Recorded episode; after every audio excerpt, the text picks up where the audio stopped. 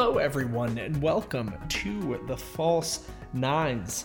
This is the 51st episode of a bi weekly footballing discussion. I am your host, Zach Pensack, alongside my friend Adam Goffin. Adam, on this lovely night in Denver, how are you? Footy, Zach. It's back already. Footy. It's as if it never left. Uh, the the football season will be beginning once again in just one week, uh, about ten days time. Uh, the Premier League kicks off. Uh, yeah, it is bizarre, um, as though it, it it feels like Newcastle petered to a disappointing end of a season just just moments ago. Yep, exactly. We got our safety, and then we decided to mail it in for the next month. Mm-hmm. Uh, two wins in our last 11 matches were delightful to see out of the Magpies. We'll go into, luckily, we can go into the new season with rose colored glasses and uh, blind optimism that will perhaps uh, lock up safety by, by uh, March this season. So, that's right. We've made a marquee signing. We've we've got a new contract in, in place for Matty Longstaff, which is like a new signing. So we'll be in, we'll be in great shape come the new season. Yeah, there's nothing better than a team who signs a player on a free to fill a position that has no gaps in it so far. Perhaps the one position on the field that Newcastle did not need reinforcements at was center midfield. So um, yeah, it's like a new signing. The Ryan Fraser signing would be that would be a canny one. I will say that if if we can get Ryan Fraser and Callum Wilson over the line, that's that's pretty solid. It'd be an interesting one. Uh, I've been reading a lot about the way that he left Bournemouth and just the way that he kind of did the team dirty. Said he didn't want to get injured, didn't play out through the end of the season. Just that his attitude is pretty questionable. I'd be surprised if he came to the Toon. I know we're getting into it early here, but I don't I don't see Fraser coming to the Toon because I think Bruce is looking for a certain type of work ethic and attitude, and I don't think Fraser has it, despite mm. the talent talking about a player who who certainly has that that graft. Matt Ritchie uh, a player who always leaves every every ounce of effort on the pitch. It has been reported that if there is any deal to be done for Callum Wilson obviously Newcastle balking at a potential 30 million pound asking price. Um, but but words are are being put out that Bournemouth would be willing to do a cash plus Ritchie deal. So um, I'd be interested to hear what do you what do you think about that? Losing a player that maybe epitomizes that attitude that Steve Bruce seemingly wants to implement at the team next season. It checks a lot of boxes for me. I think that when I think about Richie, he's a player that when everybody is fit, I don't quite know where he fits in. Um, just with the current squad that we have, he's been playing makeshift left back for a while now. He's definitely somebody that's always wholly committed to the cause. That's the thing I'd miss most about Richie. But we have a lot of other players that that have a high level of commitment as well. Um, that I think that you know we could maybe afford to lose him in that respect. What I'd be surprised about though is if they're asking 30 million for Callum Wilson, we're not getting 10 for Richie. So realistically, you'd still be putting over 20 million into that signing, and then you've got nothing left as far as transfer kitty for the rest of the summer. That's the thing that hmm. really strikes me. That's interesting that you said that because I think ten is pretty much. I think ten is pretty much how Matt how much Matt Ritchie would get. I think that ten is a, a fair guess, and you also have to take into account a the Bournemouth connection for him uh, from from years past, and then B the fact that when you are a recently relegated club, um, you are going to have to be flexible with the amount of money that you're willing to spend on players, especially players coming down from the top division. So I think that it's an interesting negotiation because both teams kind of hold the power in different elements of it. Yeah, I mean, Matt Ritchie's in his 30s. I think he made that step down to the championship previously with Newcastle. He actually signed from Premier League Bournemouth at the time to mm-hmm. go to Newcastle, who were in the championship to play under Rafa. So, I mean, he's clearly shown that he's willing to do that. I think it would be a great signing for them. It would give them some grit in the championship. Um, and obviously, we need a striker that can score goals.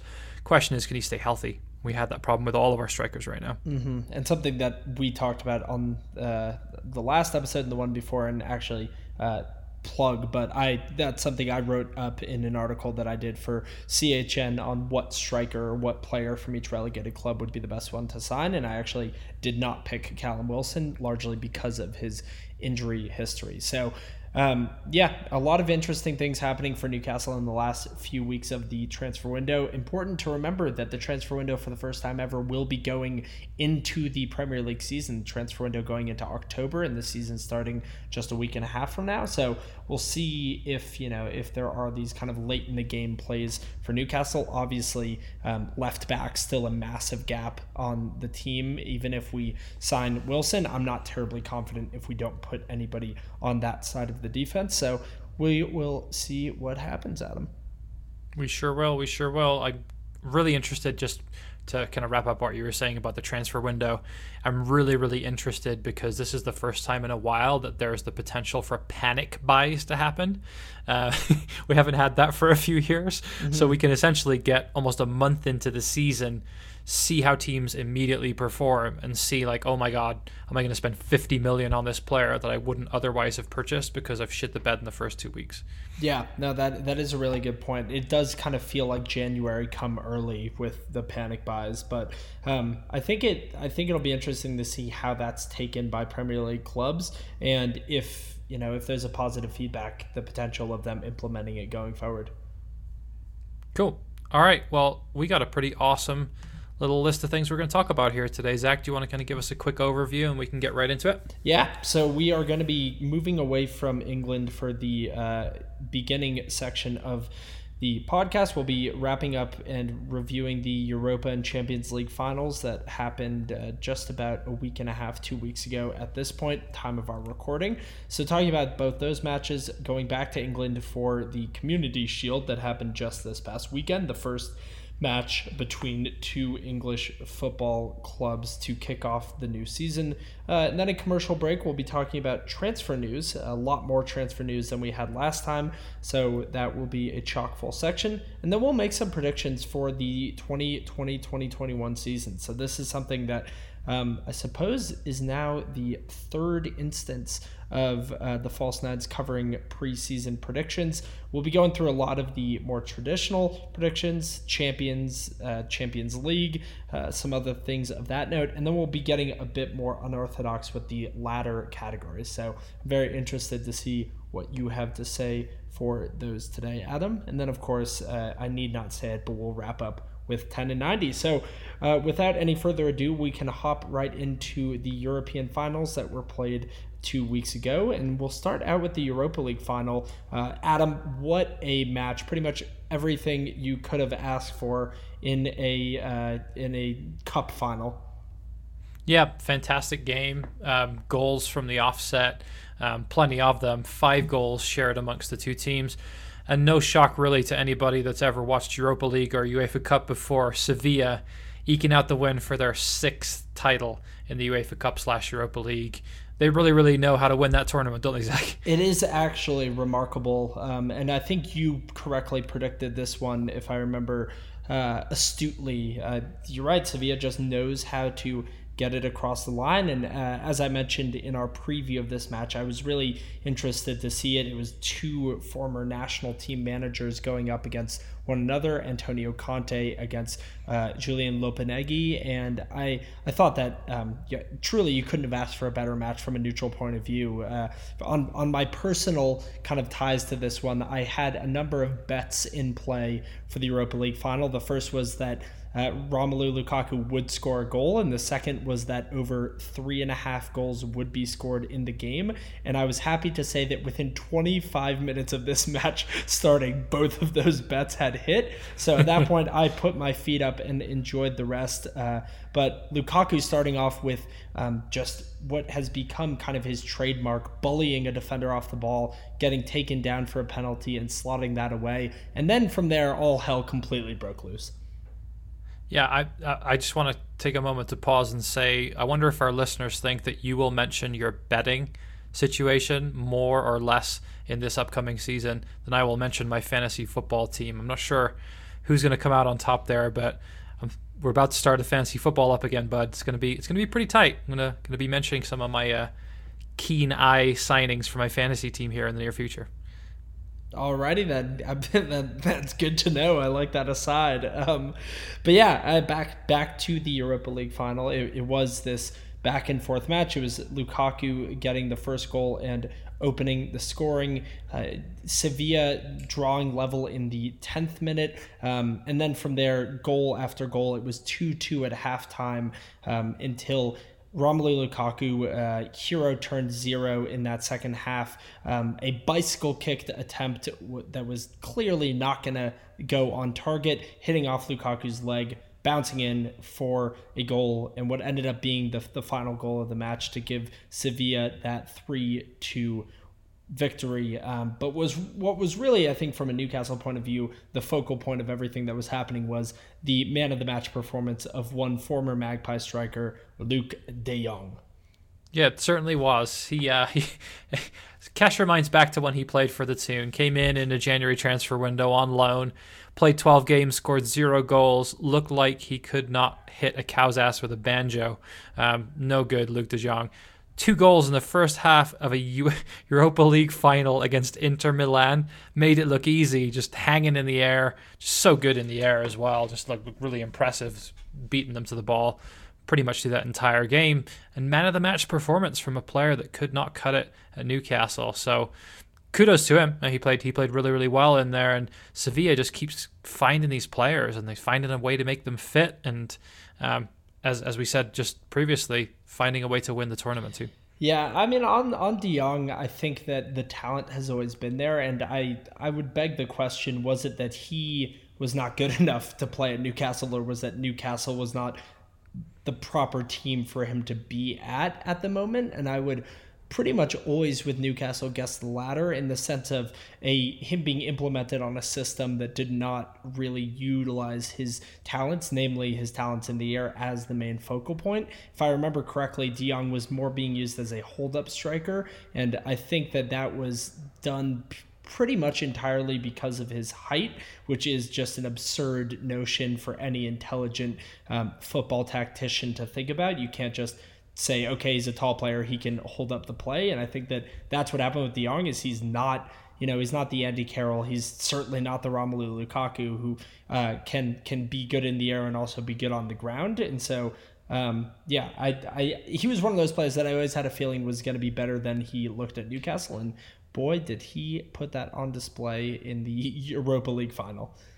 Yeah, credit to him. So Sevilla coming out and topping that one 3 2 and celebrating their victory, Zach, by re signing Rakitic from Barca a couple days ago. So nice signing for them. Obviously, he's in his early 30s now. He's getting on a little bit, but he's a former Sevilla player coming back to his old club after a spell at Barcelona, and I think he'll do a good job for them there in La Liga. Mm-hmm. Yeah, I think that's a really good signing for them. As you said, there is that historical connection, and I think that Rakitic is still one of the best players in the league uh, at that central kind of box to box midfield position. So, um, very, very positive developments for the Spanish side. Uh, with Inter, though, to, to touch on the the losers of that match signing Antonio Conte to a extension. A lot of people thought that he was going to be on his way out regardless of the result of that match. Um, I did read that in the most dramatic and Italian of ways, the location in which this extension was signed was in a church where uh, they had a conversation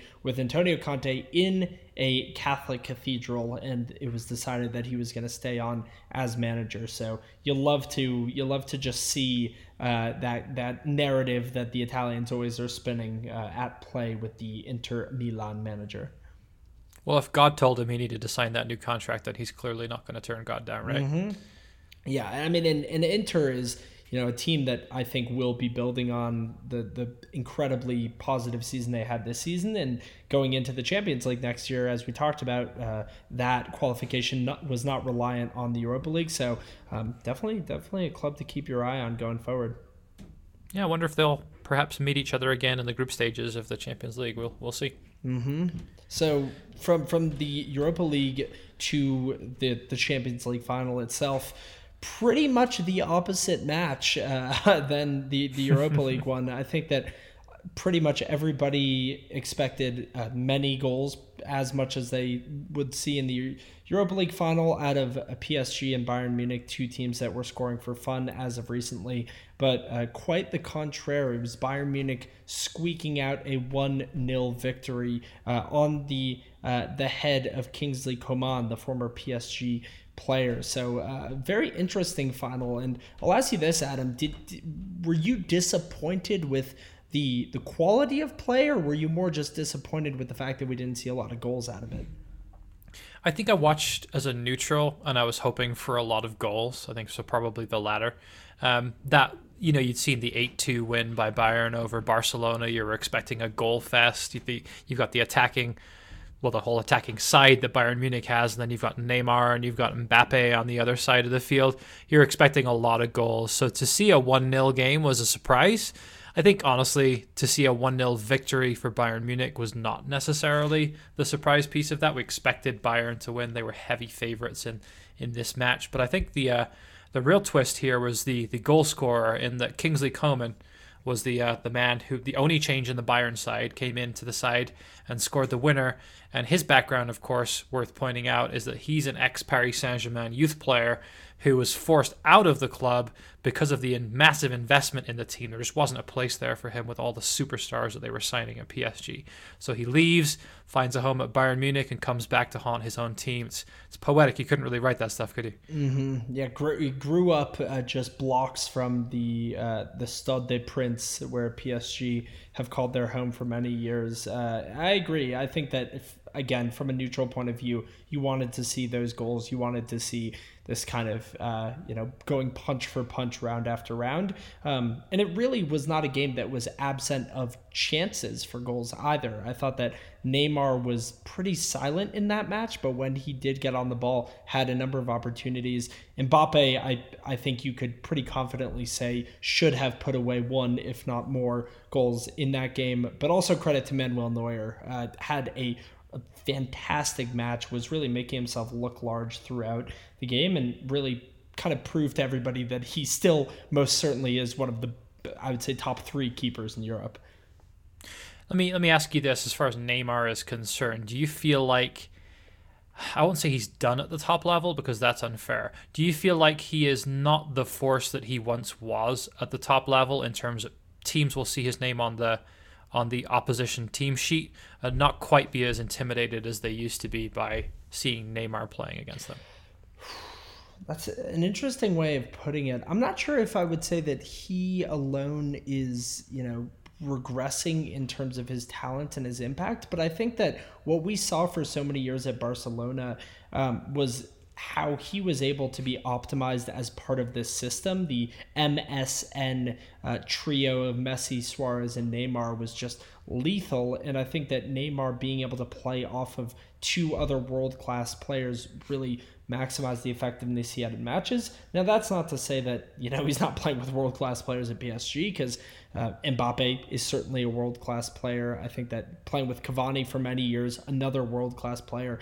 But mm-hmm. you did get a feeling that it, it does kind of ride on his shoulders at this point to to turn the game around and to to be that catalyst for for any sort of you know positive momentum that PSG has and I think that that's where he falls a bit flat at times is if he's able to be I, I wouldn't say completely snuffed out because I don't think you can really do that with a player like Neymar. But if you're able to contain him effectively and he doesn't have those kind of options that are also producing at the top level, that's where you're going to see issues. See, that's the difference for me. I think think about these two sides, right? Bayern Munich, quality throughout the team. Like they've got they've got superstars all across the team in pretty much every position. PSG, big money buys, right? They go for the flair players. They go for the Mbappes, the Cavani's, the um, the Neymars, like we just talked about. But if those players aren't performing, they don't have, or if they're not having the best game, they're superstars. They don't have the talent across the rest of the team to necessarily carry them through a game like this when they're up against top class opposition. And Bayern, I feel like just they bring in Coman, who hasn't been playing. They've got talent on the bench, in the side that's the difference for me between these two teams right now. Bayern Munich has that depth, PSG certainly does not. I think that's a very good way of putting it. I mean, you're right. The you know, the emphasis obviously would be on the goal for any 1 0 final, but the Bayern defense was pretty superb. Uh, I mentioned Neuer. I think that uh, Boateng, for getting on in years, was uh, very, very influential in that side. Um, and then Alphonso Davies, I cannot heap praise on that player enough. The 19 year old Canadian wingback just a, a man amongst boys at times. Really can be that all-encompassing uh, fullback that that the modern game demands. So I think that the future obviously is always bright for Bayern Munich, but it will be interesting to see what happens over the next couple of years with PSG. And my following that game, my dad asked me an interesting question, which was if you know, PSG keeps walking to the league title and keeps losing in the Champions League, how long does Mbappe stay there? Because he's, you know, a young Frenchman playing for the, the essentially the nation's club. But I mean, like, if they keep fa- falling at that final hurdle, how long is enough? How long is that leash? What, what do you think? Do you think he would ever leave France? Yeah, I absolutely think he will, and I think he should. Um, he would benefit from playing in a much higher quality league for me. Um, he's young enough that he's got plenty of career ahead that he could do that multiple times if he wanted to. He could come to England, he could come to Spain. Um, I could see him doing both of those things in his career, and I think that he just needs that higher kind of competition level. I would say every week, right? Because you've got you've got some top class teams in in France, but the consistency throughout the league and the competition that you have in some of those other leagues like La Liga and the Premier League, he's just not going to get that week in, week out. Um, I think that he could really cut his teeth. Think about Thierry Henry, similar sort of player, winger turned striker. Um, that came to Arsenal and, you know was a club legend there. I could see Mbappe at Arsenal one day. Mm.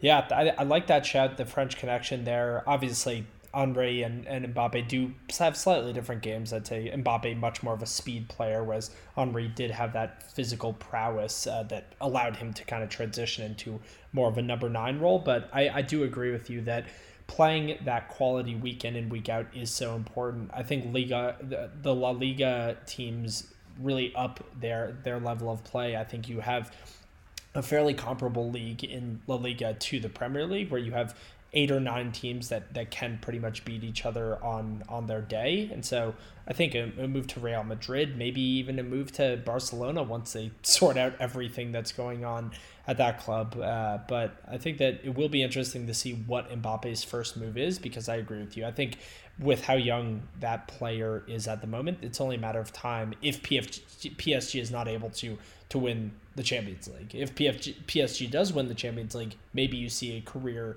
uh, Paris Saint Germain player out of Mbappe. Potentially, I just think the it's it's you're cakewalking to all these trophies all the time, right? They could have won four trophies if they won the Champions League. It's just for me, the competition still isn't there. I don't think he's a career PSG player for me. We'll see. Mm, I, I think that's a that's a pretty pretty decent chat. I could agree with you. It depends on kind of his priorities uh, at the club. But back to Bayern, the the team that did lift the trophy at the end of the night. Um, a stat that you pulled up that I thought was really interesting. First ever side in Champions League history to win all of their matches in the group stages and in the knockout stages without having to go to extra time. Just shows you how dominant and how kind of how they were able to put that vice grip on games and, and just choke out their opponents. And that pretty much sums up Bayern Munich for the last 15, 20 years. Yeah, you think about that. That's home and away in the group stages. That's home and away in the two-legged fixtures that we had, including beating Chelsea home and away in knockout stages, um, and then coming through really against some some great teams, including Barcelona, and then of course PSG in the final. So just an incredible performance from them. Um, shout out to Hans Dieter Flick as well too. You know, relatively well, he is he is new to coaching. I think all of his previous positions have been assistant coach positions, and this is his first time as a kind of the, the head honcho, if you will. And he comes in and his first season gets the treble, the second ever treble for Bayern Munich, the Bundesliga, the Champions League, and the DFB Pokal, the German Cup. Um, so very very impressed with with his performance, and that team looks like they're going to be a force for many years to come. If you had to put put your money right now on a team to win the Champions League next year, do you see a repeat out of Bayern Munich? Uh, I could, it's very likely. I think at the moment, Barcelona in disarray, Real Madrid, Zidane's overrated. Um, Sorry, I'm a Gareth Bale fan, listeners. Liverpool, I think, are probably the biggest threats to them. To be to be perfectly honest, Liverpool just have to figure that out. Um, they got found out by Atletico last season, so but on their day, I feel like Liverpool could go toe to toe with Bayern. I think they're the biggest threats. Yeah, a, a quick shout out for for post game celebrations. Bayern Munich, as per usual, kind of keeping it low key and, and reserved on the field. But uh, did you see the the picture that Robert Lewandowski posted on Instagram the morning after the Champions League final? I missed that. Uh, it was Lewandowski lying in his bed uh, with this kind of uh, Cheshire cat grin on his face uh, and his arm wrapped around the Champions League trophy, and the, the caption on the photo was uh, was "Ask me about last night." it, was, nice. it was just a classy, classy uh, post by Lewandowski, a man who I think is going to be robbed of the fact that they're not doing a Ballon d'Or this year because I think he would be a runaway winner of that award. Yeah, I think I can 100% agree with you on that. He had a tremendous season. Mm-hmm. All right, so the, the European finals concluded. We will obviously be touching upon both the Europa and the Champions League in just weeks' time when the uh, competitions restart for the 2020 2021 season. But starting the season off in England, we have a match that has been played between Liverpool and Arsenal. Another match that people might have thought might have been a bit more high scoring, but this one ending 1 1 with Arsenal winning on penalties. What was interesting here is that Liverpool did play what looked like their, their first team side. Um, what was your assessment of the match in this one? Did you think that Liverpool uh, was kind of you know putting a right foot forward to defend their uh, Premier League title? I mean, with the team selection, you'd have to say yes, right? They they came in and they they put all their starters out there. It's the team that we saw many times in the Premier League last season. So uh, they came in and just like they did last year, they drew in regulation and then they went to penalties and lost on penalties. So two seasons in a row now that they've they've done so. Just to give a quick game recap, Aubameyang opened the scoring for them in the first half. Minamino actually came on in the second half and scored his first goal for Liverpool to tie it up. Um, there were a couple of substitutions that were made in advance of penalties, including Rhian Brewster brought on for Liverpool, expert penalty taker. Um, he's actually the only person that missed a penalty in them losing 5 4. And the winning penalty, of course, scored by Captain Fantastic, still at Arsenal, Zach, Pierre Emerick Aubameyang. Yeah, I think Arsenal's signing of the summer would be re-signing Aubameyang to to a contract extension, and I think you'd be hard pressed to find any Ar- Arsenal fan who feels otherwise. It's looking more and more likely that that will happen now. I made this shout. Um, long-term listener of the pod, Dane, uh, Arsenal fan. We are talking about Aubameyang the other day, and my my prediction was Aubameyang will be that panic buy from a team that kind of blows it early on in the season. I can see him going to Europe early on in the season. Maybe it's Barca, maybe it's Real Madrid. Doesn't have a strong start to the campaign, and in comes Mr. Aubameyang, helps him out in the Champions League. There's a zero percent chance that once the season starts, if Pierre-Emerick Aubameyang is still at Arsenal, that they would even consider a bid for him after after the season has begun. I don't think I don't think you could pry him away from uh, from Arsenal for pretty much any amount of money. But that being said, if if if Barcelona has a incoming windfall of seven hundred million pounds for Lionel Messi, then you know maybe maybe I'm wrong. Maybe they'll buy Aubameyang immediately. Let me ask you this: If if Aubameyang were to go to any other Premier League club, who do you think the most likely candidate would be? Hmm. That's a tough question to answer. Most likely, most likely. Liverpool wouldn't need him, I don't think. Hmm. Maybe. I like Manchester City for that shout because I still don't believe that Gabriel Jesus is a world world class striker. So I think that Manchester yep. City is a team that obviously has the money to spare. Uh, or what, what about Chelsea? Maybe they just keep buying more attacking no. players. too, too many strikers there now. Yeah, I could could have seen that if they hadn't made the signings that they they had so far this summer. But the other one I was thinking about, oh, it would be it would be awful. It would be Judas level move.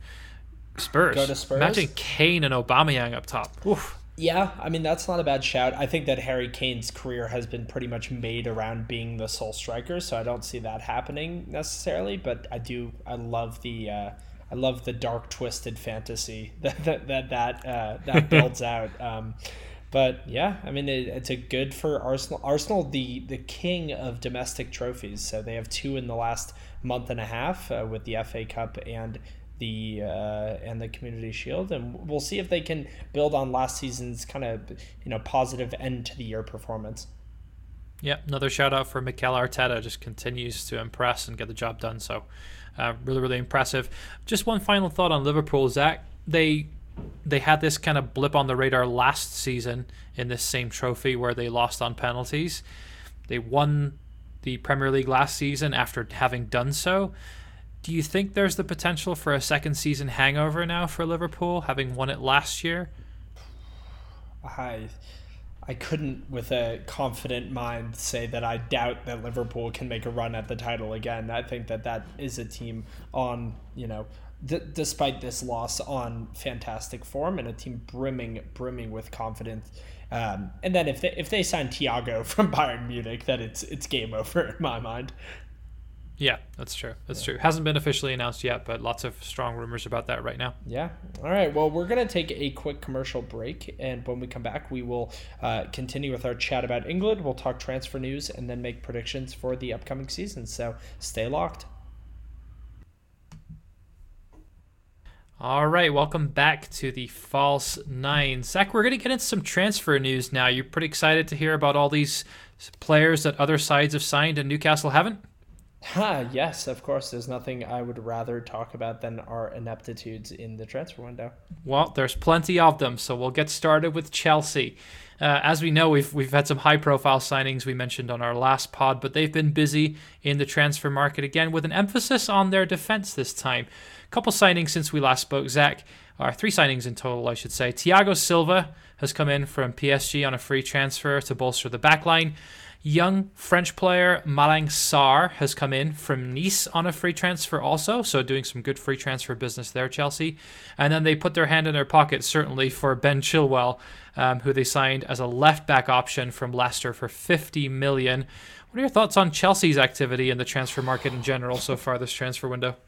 I mean, I think that obviously you, you have to see how it pans out before uh, before really really making concrete judgments. But in terms of pre season judgments of summer transfer windows, I think that this has to be one of the greatest summer transfer windows I think I've ever seen a team have. To be honest with you, uh, I think the signings up top of Werner, Ziyech uh, Havertz, now that that's official, are all world class, not world class maybe, but all, you know, tip top tier A players. And now to get Thiago Silva, Sarr, who, as you said, has been a promising youngster at Nice, and then Chilwell, who is one of the top left backs in the league and one of the, um, you know, a candidate for the England left back role in the upcoming Euros. Just really, really great job. Roman Abramovich, never somebody shy to to invest in his team, and he's showing it now. I think that the one question there is Silva, with the age 36 years old now.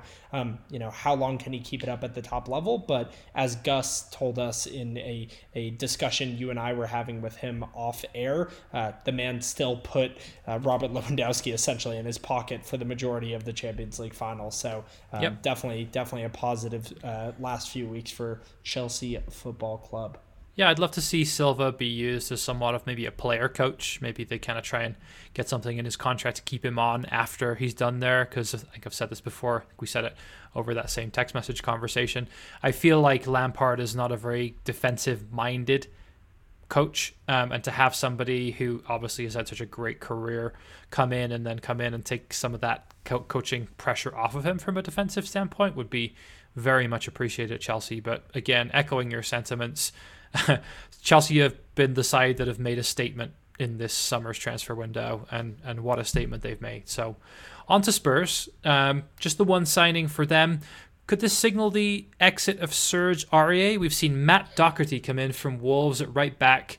Um, undisclosed fee, rumors it's around 18 million. Seems like a bargain deal to me Yeah, I was absolutely blown out of the water surprised when I saw that that was how low the price was supposedly for Doherty. I think that this actually might be the single best signing that a team has made in the transfer window. Maybe we'll say other than Chelsea signing uh, Chilwell or Timo Werner. I think that that was probably up there as well. But I think that Doherty is an amazing signing for Spurs. Serge Aurier was, I think, by all regards, the worst player in that Spurs starting lineup towards the end of the season, and immediately making an upgrade. Doherty actually, I read this recently. Uh, other than Trent Alexander Arnold, he was the only defender to lead or to be in the top uh, 10 for assists for the last two seasons in the Premier League. So uh, I think just a fantastic signing, filling in a gap that had been um, long overdue for Spurs. And I think I, I would be very excited if I was a Spurs fan based on that signing. And then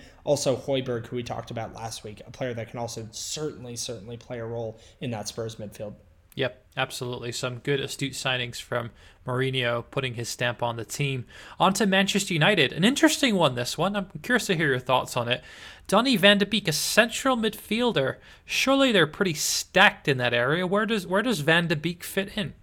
Well, it makes you ask the question: How many days does Paul Pogba still have at Manchester United? Is you know, are there some talks going on behind the scenes of him to leave? I don't know where it would be to, but uh, I think Van de Beek, in in a very Chelsea-like fashion, Manchester United kind of going for you know the best available, maybe rather than the player that best fits their needs at the moment. Because as you said, towards the end of that season, it seemed like uh, Manchester United's attack was the only thing they didn't have to worry about. Uh, so it, it, will be interesting to see. It, you'd have to assume he'll start maybe in that 10 role right behind uh, Martial, uh, Bruno Fernandes, and Rashford maybe on the wings, but definitely an embarrassment of Richards, uh, riches for Manchester United in that attacking third. Yeah, I could actually see Van de Beek probably sitting a little deeper with Pogba and then maybe going with that 4 2 3 1 formation. So Martial up top, then Fernandes, Rashford, and Greenwood in behind, and having the two of Pogba and Van de Beek kind of sitting in there, and maybe Pogba playing a little bit deeper. So it'd be interesting to see where he slots in. But if you if you want to get them all in the same team, it's going to be these are good problems to have, right? Jesse Lingard's now available. It sounds like so maybe Newcastle can get in the market for him. I sure as shit hope not. Jesse Lingard is one of the worst players in the Premier League, and I will defend that theory until the end of my days. But uh, it, it is, from more of a spectator and entertainment point of view, it's exciting to see uh, Chelsea and Manchester United really trying to bolster their sides and um, you know making for what would hopefully be at least some sort of competitive top four in this upcoming season. Yep. One one last note on Manchester United. Dean Henderson obviously finished his loan at Sheffield United, came back to Manchester United. Uh, they told him he's not going anywhere this season, and in fact has signed a new long term deal with the club. So going to be we've talked about this on the last pod too. Going to be an interesting start to the year. A lot of pressure on De Gea to perform well, or his his role might be in jeopardy. Yeah, who knows if he has the starting role in the first match of the season? I, Ole Gunnar Solskjaer still has not made a concrete statement about who his number one between the sticks will be in their first match, and obviously coming off that season that Henderson had, you'd you'd have to be expecting him to be kind of chomping at the bit for that uh, that Manchester United first team spot. So I, I agree. I think that's one of the more interesting kind of subplots as we approach this upcoming season. But another interesting plot in another interesting thing that we're seeing out of uh, London side in Arsenal is again bolstering that back line. So Arsenal filling in uh, some center back needs, buying Gabriel from Lille uh, for about 30 million pounds. That was reported today, the day of our recording. Um, what do you know about Gabriel? How do you think he's going to fit into that Arsenal defense that has been a bit patchwork for the last year or so? I'll be honest, um, I didn't know a lot about um, Gabriel, and he is somebody that looked very, very impressive to me. And just looking at some footage, he's 22, he's Brazilian, um, he's looks very, very competent, comfortable with both feet, um, stands his ground well, stands up, doesn't dive into challenges, commits when he needs to. Looks like a tried and tested center back way with experience way beyond his 22 years, just in the way that he plays. Um, I think he's going to be a great fit at Arsenal, and I hope to God that means that David Luiz is kept out of the side and not playing alongside David Luiz in their lineup this season. Why, don't, why, why are you throwing so much hate David Luiz's way? He, I think David Luiz had a really good uh, FA Cup final. I he had a decent. He had a decent FA Cup final. Said.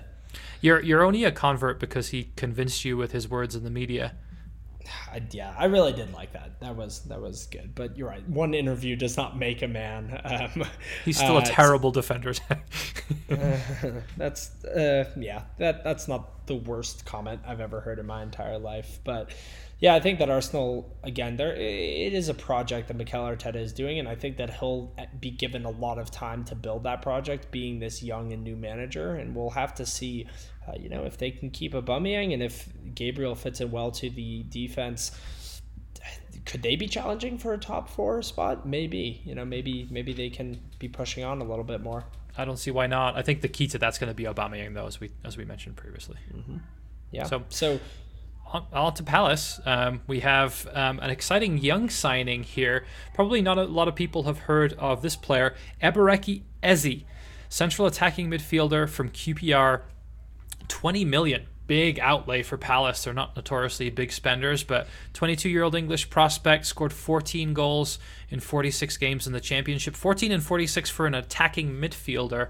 Pretty good return. So I'm sure that they are probably doing this with an eye to potentially losing a fairly big name attacking central midfielder, maybe before the window is closed out we'll have to see. I mean, I, I only assume that you are p- alluding to Wilfried Zaha, who I would I don't know if I would describe him as a central attacking midfielder, but certainly an attacking midfielder on, winger, on yeah. some respect, a winger. But yeah. you're right. It is interesting with QPR, or excuse me, with Crystal Palace, um, a team that does not splash a ton of money, and when they have in the last few years, it's been pretty much leaving them empty-handed with with poor buys. Uh, and I think that. Uh, you always have to ask questions of a player being bought from a uh, lower level side, and especially uh, a player being bought uh, domestically, because as we see, English purchases for English players is always going to be somewhat inflated. So, 20 million for a player coming out of England might cost you, I don't know, uh, 12 to 14 million for the same quality player coming out of another country. But I do think it is good to see that Crystal Palace will be you know, trying to restructure that team. The bigger issue with them is they still have a lot, a lot, a lot of defensive deficiencies that they're going to have to figure out for this upcoming season. Yep, it's going to be an interesting one for Palace. I think this could be a make or break season for them. On to a team who've really impressed in the transfer market, um, for, for especially for Premier League newcomer, Leeds United back in the Premier League after a long absence. They've put their hand in their pocket this week quite considerably. First player Rodrigo, center forward from Valencia. They broke their transfer record for 27 million to bring in Rodrigo. He's 29, 59 goals in 220 games for Valencia, his previous club. Uh, and then the other signing, Robin Koch, is that Koch? Koch? Cook I don't know, whatever his name is. He's a center back from Freiburg.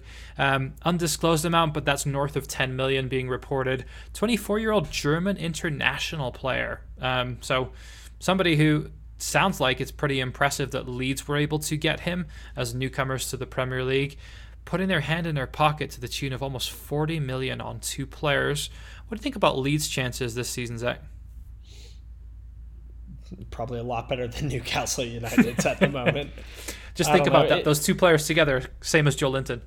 It makes me it makes me pretty depressed to, to read about the moves that Leeds are making. To be honest with you, I mean Rodrigo is a an established established player who really you know was one of the at, at, on his day one of the best center forwards in La Liga when he was playing for Valencia, and it just it's really upsetting to, to see Newcastle, a team that has uh, three fit strikers with six Premier League goals last season between them, uh, you know, just trying to trying to scrap up a player plus cash deal for for Callum Wilson that might not go through, and Leeds on the meanwhile is you know structuring themselves I and I would say this is the key difference in my mind. Leeds is structuring themselves to stay in the Premier League, not to survive one more season, and that is what really I think is the differentiating point. Is Newcastle is playing for one season in the future, whereas Leeds is buying players who they think will keep them as a steady runner in the Premier League for years to come.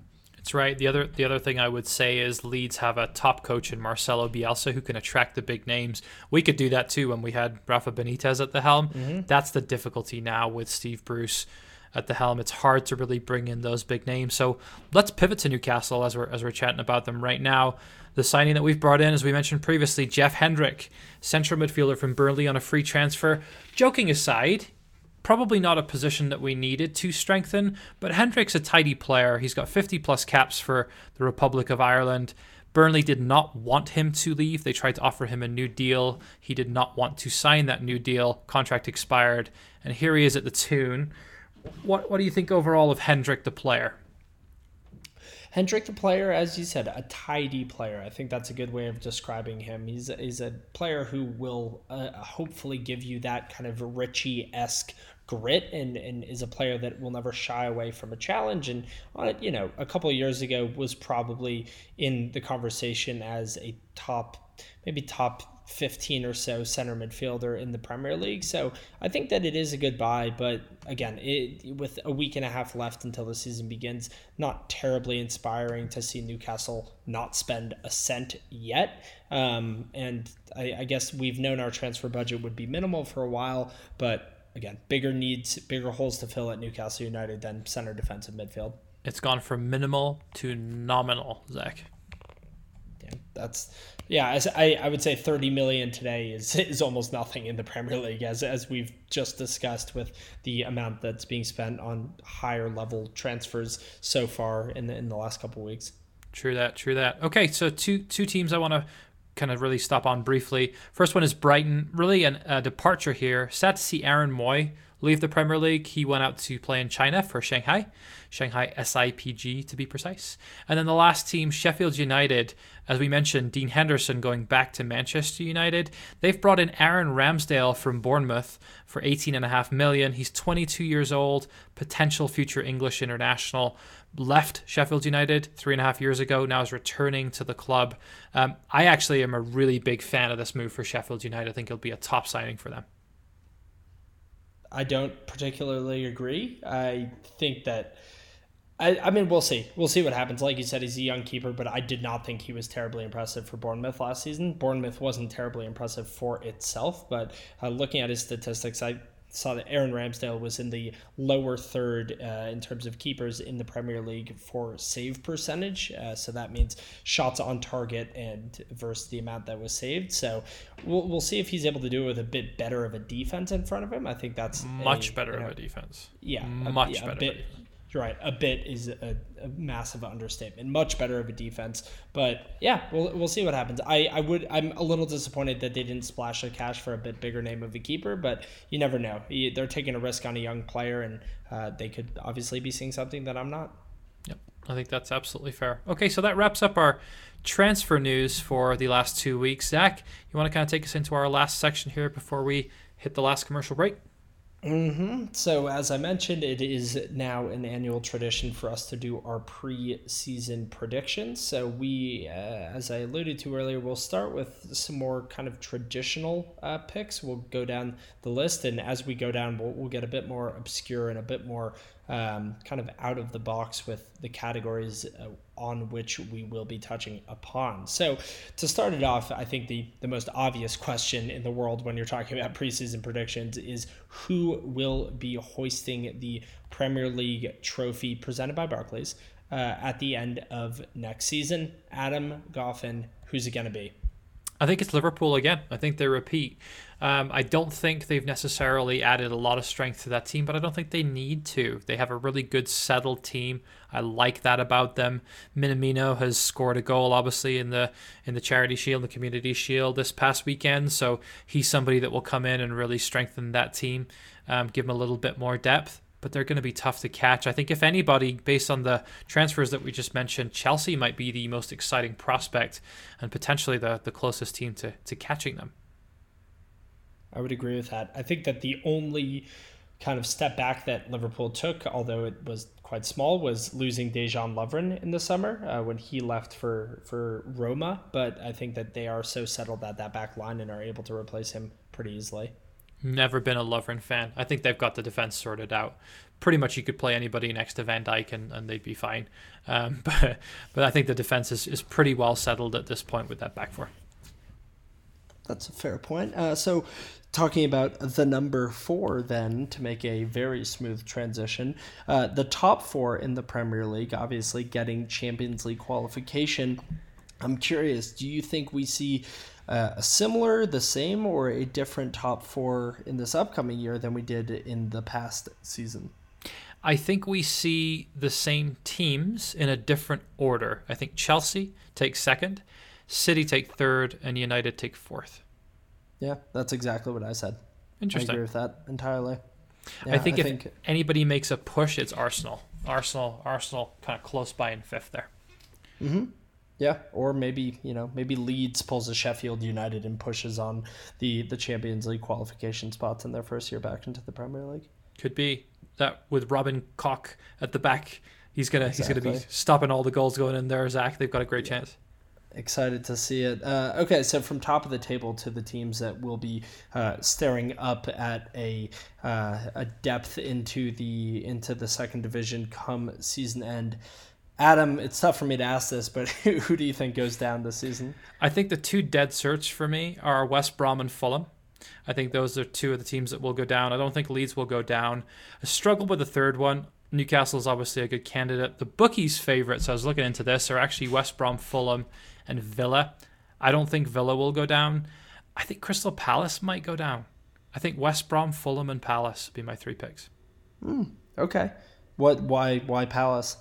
I just think they regressed second half of the season last year. Not super excited about their one signing. I don't think it's going to be a massive difference maker for them. They really are crying out for a goal scorer up top, and they didn't sign one yet. So maybe they they will before October, but just felt a little bit nervous with their performance second half of last season. Yeah, I, I think that Villa is definitely a tempting one to, to put in that category, and I took that temptation. I don't think that Villa survives another season after the, the really, really horrid uh, second half of the year they had this past season. So I agree, West Brom. I, I see West Brom going down, Villa, and then Adam. It's a return of the the Toon cynic. I think that Newcastle United will be relegated at the end of next season. Didn't you pick that last season, Zach? I don't think I did. I think I picked Newcastle 10 and 17th uh, last season, so just survive. But I don't know. This has been this is easily to me the the most uh, pessimistic I've been going into a season for Newcastle. I think we are a club in shambles at the moment. I would not disagree with that whatsoever. Okay, on to Premier League top scorer. Who do you think takes home the Golden Boot this season?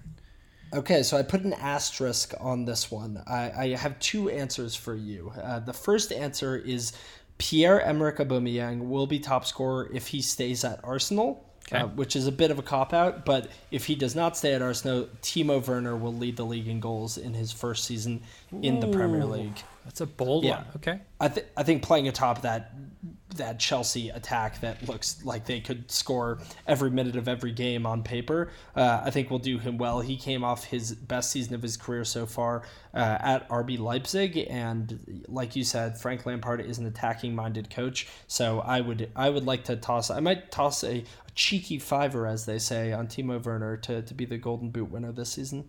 Second reference to your betting habit this podcast, Zach. Yeah, yeah, that's that's the goal here. I'm I'm gonna go for Harry Kane for a top scorer this season.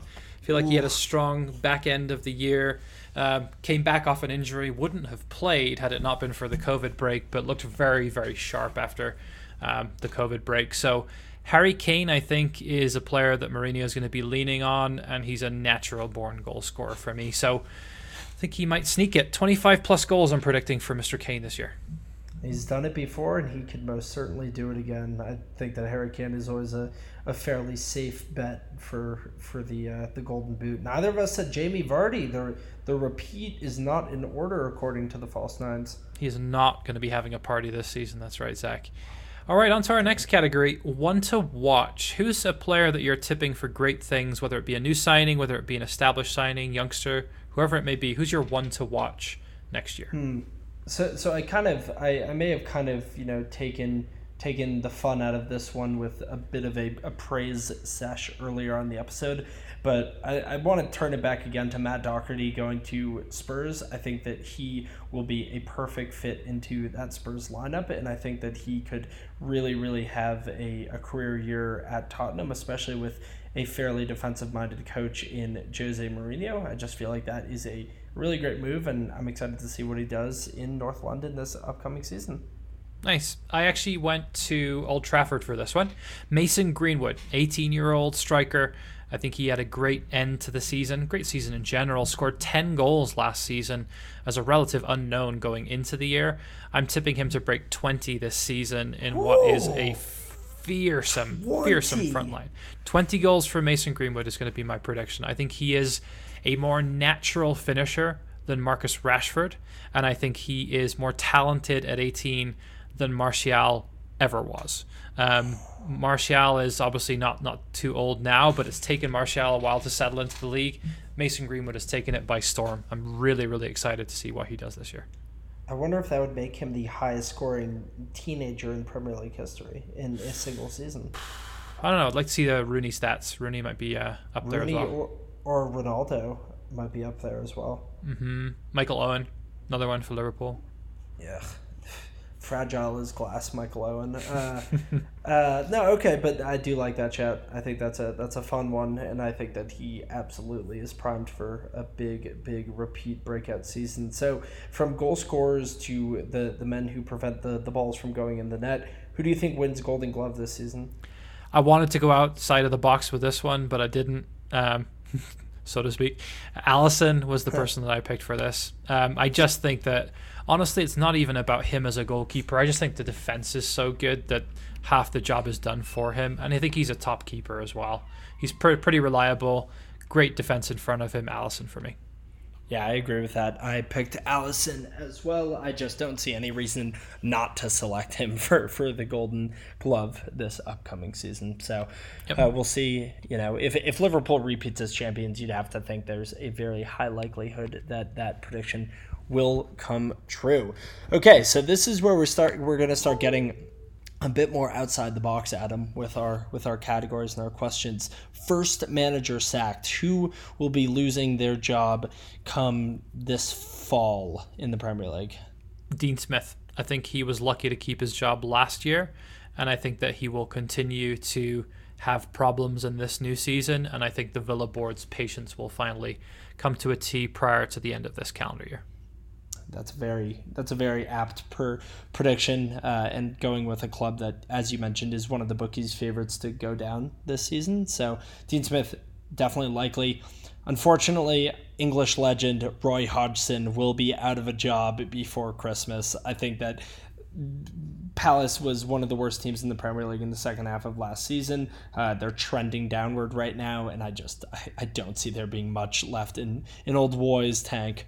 Yeah, I could 100% see that too. That was actually the other person that I was thinking about. I don't think Bruce will leave no matter how bad the form. I just think he's there forever. and then I think about the other two teams that I was mentioning West Brom, Fulham, Slaven Bilic, Scotty Parker. They're just they're they're very well appreciated there, right? They're the same sort of manager um, at those two clubs as I feel like Norwich had last season um, that they didn't want to part ways with, right? That they just have a lot of stock in their in their managers there. So I think they could do poorly and still survive for, for at least until Christmas. Mm-hmm. Yeah, I think they could both get fired, but not not the first to go. So I agree with that that take right there. Cool. All right. Well, you came up with this next category. Go for it. Present it to our listeners. Okay, Adam. So we're really we're really getting weird here. Um, Kevin De Bruyne, player of the season last season, largely on the back of his 20 assist season, the first time in uh, over 15 years that a player had 20 assists. How many assists will Kevin De Bruyne have this season? I see a little bit of a regression for De Bruyne. I see it not being a terrible regression, still putting in 15 assists this year for me. Mm, okay, I picked 17. I put it right in the middle of the 20 uh, and and that 15 mark, but I agree. It, it would be tough to expect him to match that, especially now that um, you know Sergio Aguero is is kind of really, really coming to the end of his days at Manchester City. Yep, I agree. All right, so winner of the Everton Cup is our next category. Do you want to remind our viewers, or listeners, I should say, what the Everton Cup is?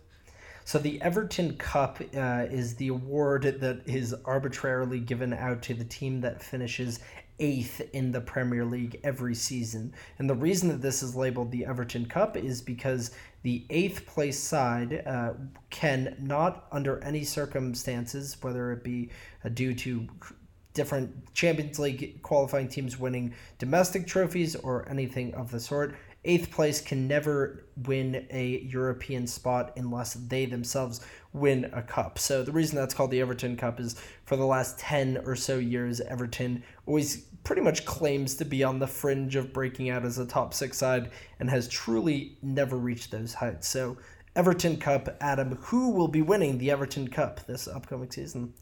I went for a little bit of an outside bet on this one, and I'm going with Southampton. I think Hasenhüttl had a great, Ooh. great end to last year. Um, they've they've kept Danny Ings. Danny Ings hasn't gone anywhere. I feel like that's a team on the up for me. Top half finish, eighth place for Southampton this season. Okay, okay, I would love that. I would love for Danny Ings to keep up scoring at that clip that he was at last season. But Adam, I, I had to go back to, to the easiest selection of them Everton. all and go with Everton for the Everton Cup. Why not? Season. Why not? It's, it's historically accurate. I mean, Everton just signed James Rodriguez, so they're really just. Completely... Is that official yet? I don't think that's official yet, is it? Oh, I, th- I think that is official as of this afternoon.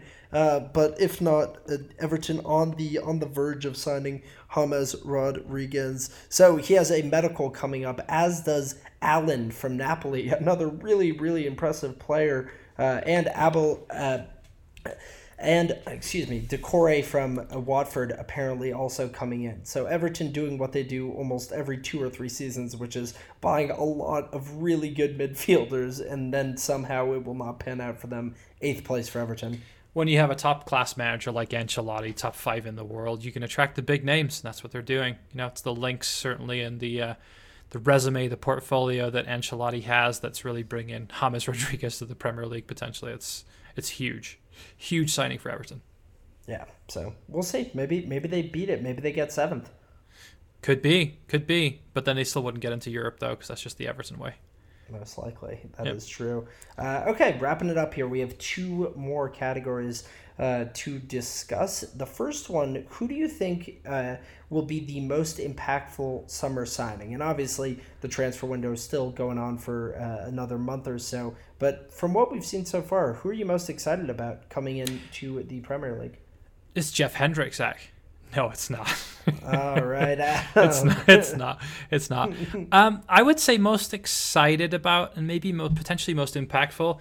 Van de Beek is a top class player. I'm nervous about where he fits in more so than I am the talent that he has and the ability he has to make an impact. Uh, I'm really excited to see him play, and I think that he's going to be a huge addition for Manchester United. I'm going to go with Van de Beek.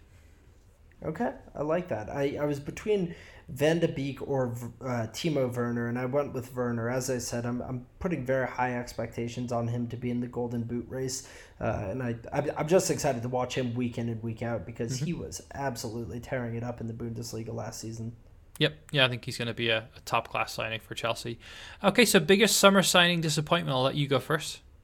Aaron Ramsdale. I again, I'm now, oh. now we're kind of repeating oh. things, but I just don't think Aaron Ramsdale is a very good keeper. I saw numerous mistakes, lapses of judgment for him uh, in positioning and in just kind of general uh, awareness uh, at Bournemouth last season. Just maybe I was only maybe it was one of those cases where I was only watching the games that he played poorly, but uh, not very high expectations for me for Ramsdale. And I also kind of base that on the regression that they'll have from having Dean Henderson, who is arguably the best keeper in the Premier League outside of the top four last season, to uh, a keeper that I think will be fine, but will be maybe the most underwhelming of them all. Yep. Okay, I, I could see that. Um, Uh, that that sucks. Okay, just one final thought on that. Over under 45 goals. What would you take? Goals against for Sheffield United this season? Over under 45. How much did they allow last season? It was around was it in the 30s? Not sure. I know that they were very, very tight at the back for a while, and then they kind of fell off a little bit, conceded three against Newcastle. Yeah, that uh, is that is true. Um, it's a it's a tough one for that because I have recently sung the praises of Chris Basham in our last uh, podcast. So uh, the the center back for uh, for Sheffield United, obviously being one of the players that I mm-hmm. most highly rate. So let's see. I would say uh, it was over under. It was 39, 39 was last season for Sheffield United. 39, 39 for 39 against. I'll, I'll take the over there. I think that I think that Ramsdale is enough of a drop from Henderson. Side bet on that one. I'll, t- I'll take the under on that. 44 and a half. I'll take the over. So you'll take 45 or more. Yes. Not that confident. Yeah, I'll take you on. That's fine. Okay. All right. There we go. Done. There we go. The, the talks about betting has run rampant through the podcast. that week. was that one was my fault though. I'll assume responsibility for that one. Um, my biggest summer signing disappointment. I'll throw it out here. You sang his praises earlier on. I think Rodrigo is going to be a bust that Leeds this season. I think he's going to take time to adjust. His he's not a prolific goal scorer. He's a consistent goal scorer, mm-hmm. one in every three to four games, but he's stepping up a little bit in terms of quality, in terms of the Premier League. Better team around him at Valencia than he'll have at Leeds. Um, I I don't think that that guy breaks. I, I'd say he doesn't break ten goals this season, and I'd be shocked okay. if he got fifteen. Okay, yeah, I, I think that a player coming into the Premier League, especially from La Liga, we've seen it time and time again that the kind of more physical nature of the Premier League has caught a number of players by surprise. The the one that might be most close to our hearts is Ayoze Perez. Took a good two seasons, I would say, to really get used to the physical nature of the Premier League. So I think that's yeah, I think that's a decent shout. And with a newly promoted side, you mm-hmm. never really know what to expect. Yeah, I would add that I don't he might be the biggest summer signing disappointment for me, but I don't know that it will be entirely his fault. okay, no, that makes sense. Yeah, I understand where you're coming from. Yeah. Uh, all right. Well, the, the predictions have been said. They will be written down, so we'll, we'll be able to recap this at the end of the season, see which one of us was horribly, horribly wrong about at least one of our predictions. Probably going to be me, Zach. Probably going to be me. Oh, oh, you're being modest here. Uh, all right. Well, uh, we will take another quick commercial break, and then we will we will come back and wrap it up as always with ten and ninety. So, be back in a moment. All right, we are back for 10 and 90, our last section on the 51st episode of The False Nine. So I think this week, Adam, why don't you go first? Okay, I can why, do that. Why don't you go first? Yeah. Well, I, I have a little bit of a theme this week for you, Zach, and it's something that we talked about in depth a little bit earlier on. Let me ask you this How well do you know the charity or the community shield, would you say? Probably not well enough, but let's dive right into it. All right, well, we'll start easy. In what year was the first ever charity shield contested? I'll give you five years either way. 1892. Not a good start, Zach. Not a good start. 1908 was the first time oh. it was contested. All right. Okay. Okay. A little easier one here for you. Who holds the record for the most Charity Shield overall wins, or Community Shield as well, with 21 total? Manchester United. They do. Very good. Very good. All right. When was the last time that Manchester United, Manchester City, or Arsenal did not win the tournament? Ooh. The the tournament or more more so the one off match. But yep. um Manchester City, Manchester United or Arsenal, 2011. 2009. Can you tell me who won it that year? Was it? It was some weird random team. Or was it Chelsea? Was it Chelsea? It was Chelsea. Very good. Chelsea oh, in, two, in 2009. Okay. Next question, question number four. Have Newcastle ever won the charity or community shield? Nah, no way. is incorrect. They have won it. They won what? it in its second year of existence back in 1909. Ooh, great year for the Toon. 111 years ago, Zach. Momentous day for Toon fans everywhere. Who did we Who did we beat? I don't even know. Oh man, that's that. Come on. I, did, I, I didn't do that much homework on it. I just thought it was funny that the one time we That won it was funny. over 100 years ago. All right. It's funny. I'm really proud of this last question. This is a barnstormer of a question for you. Who is the only club in the history of the tournament that can claim that they have won it without being champions of England or FA Cup winners the previous year? Ooh, whoa. oh man, I have a lot of questions surrounding that question. Um, can you give me a hint? I have no idea. It's a current Premier League club. Was it? Was it West Ham? It was not. It was, was it? Brighton and Hove Albion Okay, now explain this to me. in 1910. So historically, we a lot of the, the charity shields have been contested between the winners of the FA Cup the previous season and the winners of the league. And of course, if those same two teams are um, are the same teams, like if Liverpool were to win the league and the FA Cup in the same season, then the second place team in the Premier League would, would replace them. That hasn't always been the case. Back in 1910, Zach, the competition was contested between the Football League winners, which were Aston Villa in 1909, and the Southern Football League winners, which were Brighton. The Charity Shield win in 1910 remains Brighton's only domestic trophy in 120 years of existence. Wow, that's amazing. You, I, I understand why you were so excited about that one. That's a fantastic trivia piece. Yeah, it's uh, so they've they've won I think playoffs, they've won second divisions, but they've never won any other tournaments except for this solitary tournament in 1910. It could always be worse, Zach. Fairs Cup in the 60s, Newcastle United, glory days, my friend. Intertoto Cup. Intertoto. What was that? 2008 that we that we won the Intertoto Cup. We were alive for that one, bud. That's true. Yeah, that, that's a good point. The only trophy Newcastle's won that we've been alive for. That's mm-hmm. brutal to say. Yeah. All right, you ready for a Welsh question? Of course. All right, I want you to pronounce this Welsh word for me, Zach. It's S B I G O G L Y S. S B I G O G L Y S.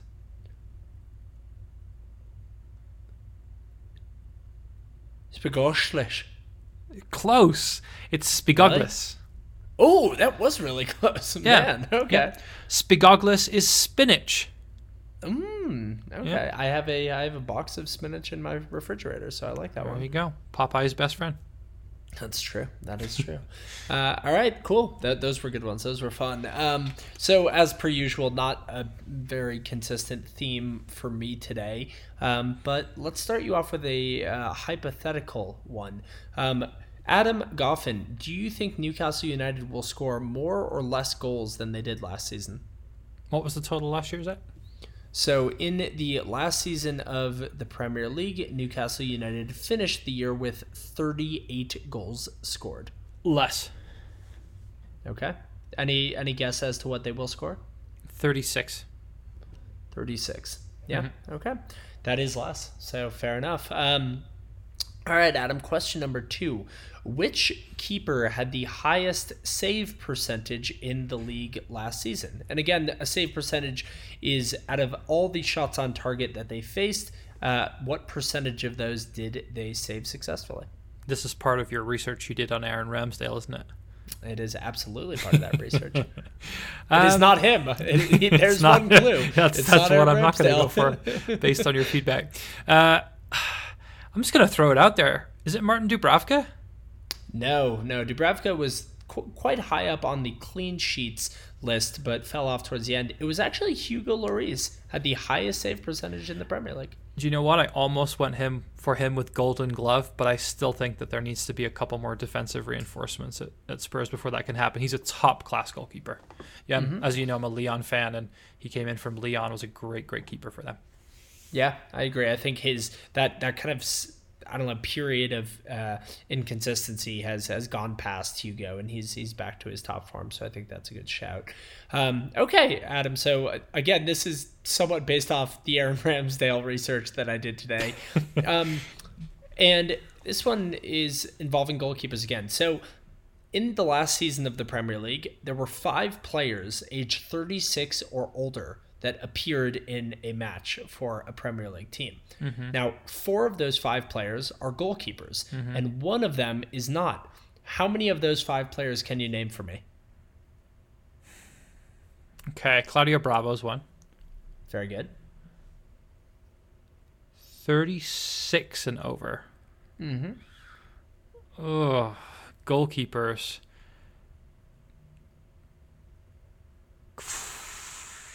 Scott Carson? No. Must be close. One of them got relegated. Oh, uh, Willy Caballero is another one. Yes. Um, Correct. one of them got relegated. No, it can't be Timothy Krul, right? No, it was not Tim- Timothy Krul. Is not that old. okay, it's not Carson. It's not Krul. Why am I struggling with their keeper? oh, jeez. His name rhymes with Schmen Schmoster. Oh, Ben Foster. Very good. That's Very good. Okay. So you have three. Uh, the non goalkeeper was a player who plied his trade for Sheffield United, I believe an outfield player over 36, say 36 over for Sheffield United. Whew. You got me there, man. I, I, I don't know who that is. Oh, wait, did he play for Sheffield United? He did. It was Phil Jagielka. Interesting. Oh, I never would have guessed he was that old. Okay. Phil Jagielka is actually 38 now. And then the final player, Pepe Reina. Okay. Yeah, that makes a lot of sense. Mm-hmm. So definitely a trend of bald goalkeepers, and then Ben Foster snuck in there as well. that's right. That's right. Yeah. Okay. All right.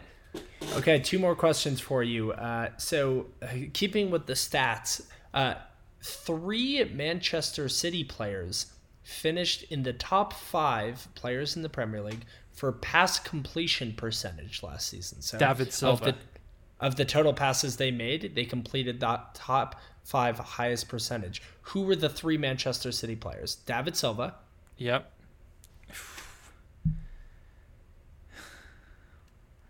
See, I want to go Foden, but Foden didn't play as many games. But I guess it's percentage, right? So that wouldn't matter. Correct. I'll go with Foden. Okay. You can tell me whether that's right or not. not until you guess all three. Okay, so Silva, Foden,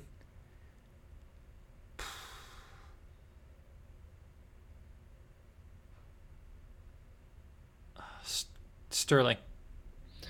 Adam, you you went 0 for 3 on that one. no. None of those players.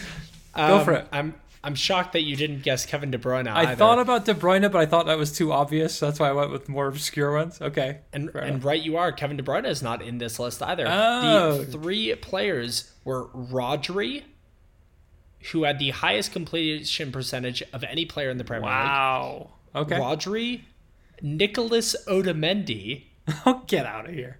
And Ilkay Gundogan. Who in their right mind would have guessed those three players? I don't. I, I maybe a city shocked. fan. Maybe a yeah, city a fan. city fan. But yeah, yeah, so so yeah, none of none of those three were were ones you might expect. Um, Great question. But, Great question. But but for my last question on that note, Kevin De Bruyne, as I said, did not finish in the top five for pass completion percentage, despite having the most assists in the Premier League. How high on that list did Kevin De Bruyne finish? And I will give you 15 on either side. okay. One of the best passers of the ball in the world. How you're, you're making me doubt myself now. So I'm going to go with I'm with. trying. I'm trying. I'll go 35. Kevin De Bruyne had the 193rd highest wow. pass completion percentage in the Premier League last season, which wow. proves that even if you're arguably the best assist maker in the world. You're not that accurate with every single pass that you make. Can I ask what Bruno's was? Because Bruno came up hot on his heels at the end of the Ooh, season. I I do not. You have to listen for I'm not sure. I believe he was above Kevin De Bruyne's 193 mark. That's not hard to be. Is not shocking? yeah, that's that's incredible. I uh, mm-hmm. I had a feeling that might be a trick question, which is why I didn't go with him. Still wouldn't have got the other three players, yeah. though, so well played. Yeah. R- Rodri blew my mind. um, but uh, but yeah, yeah, good stuff. So that there marks the end of the 51st episode of the False Nines. Premier League season coming up in a week and a half. Newcastle's first match uh, going up against West Ham. Adam, prediction. What do you think? Oh dear, a loss. I think we start the season with a loss. I don't. Yeah. I don't know the score. I don't think we'll get on the score sheet. I think we lose. Quickly on the route to, to relegation by November, so mm-hmm. uh, we will we will see what happens, uh, and we will be back soon, hopefully with a collab episode with the the lads from CHN Radio, Elijah and Greg. We've been in discussions, transfer talks to to potentially do some crossover work. So uh, excited to get that on the air. That'd be fun. Until next time, Zach. Footy. Footy.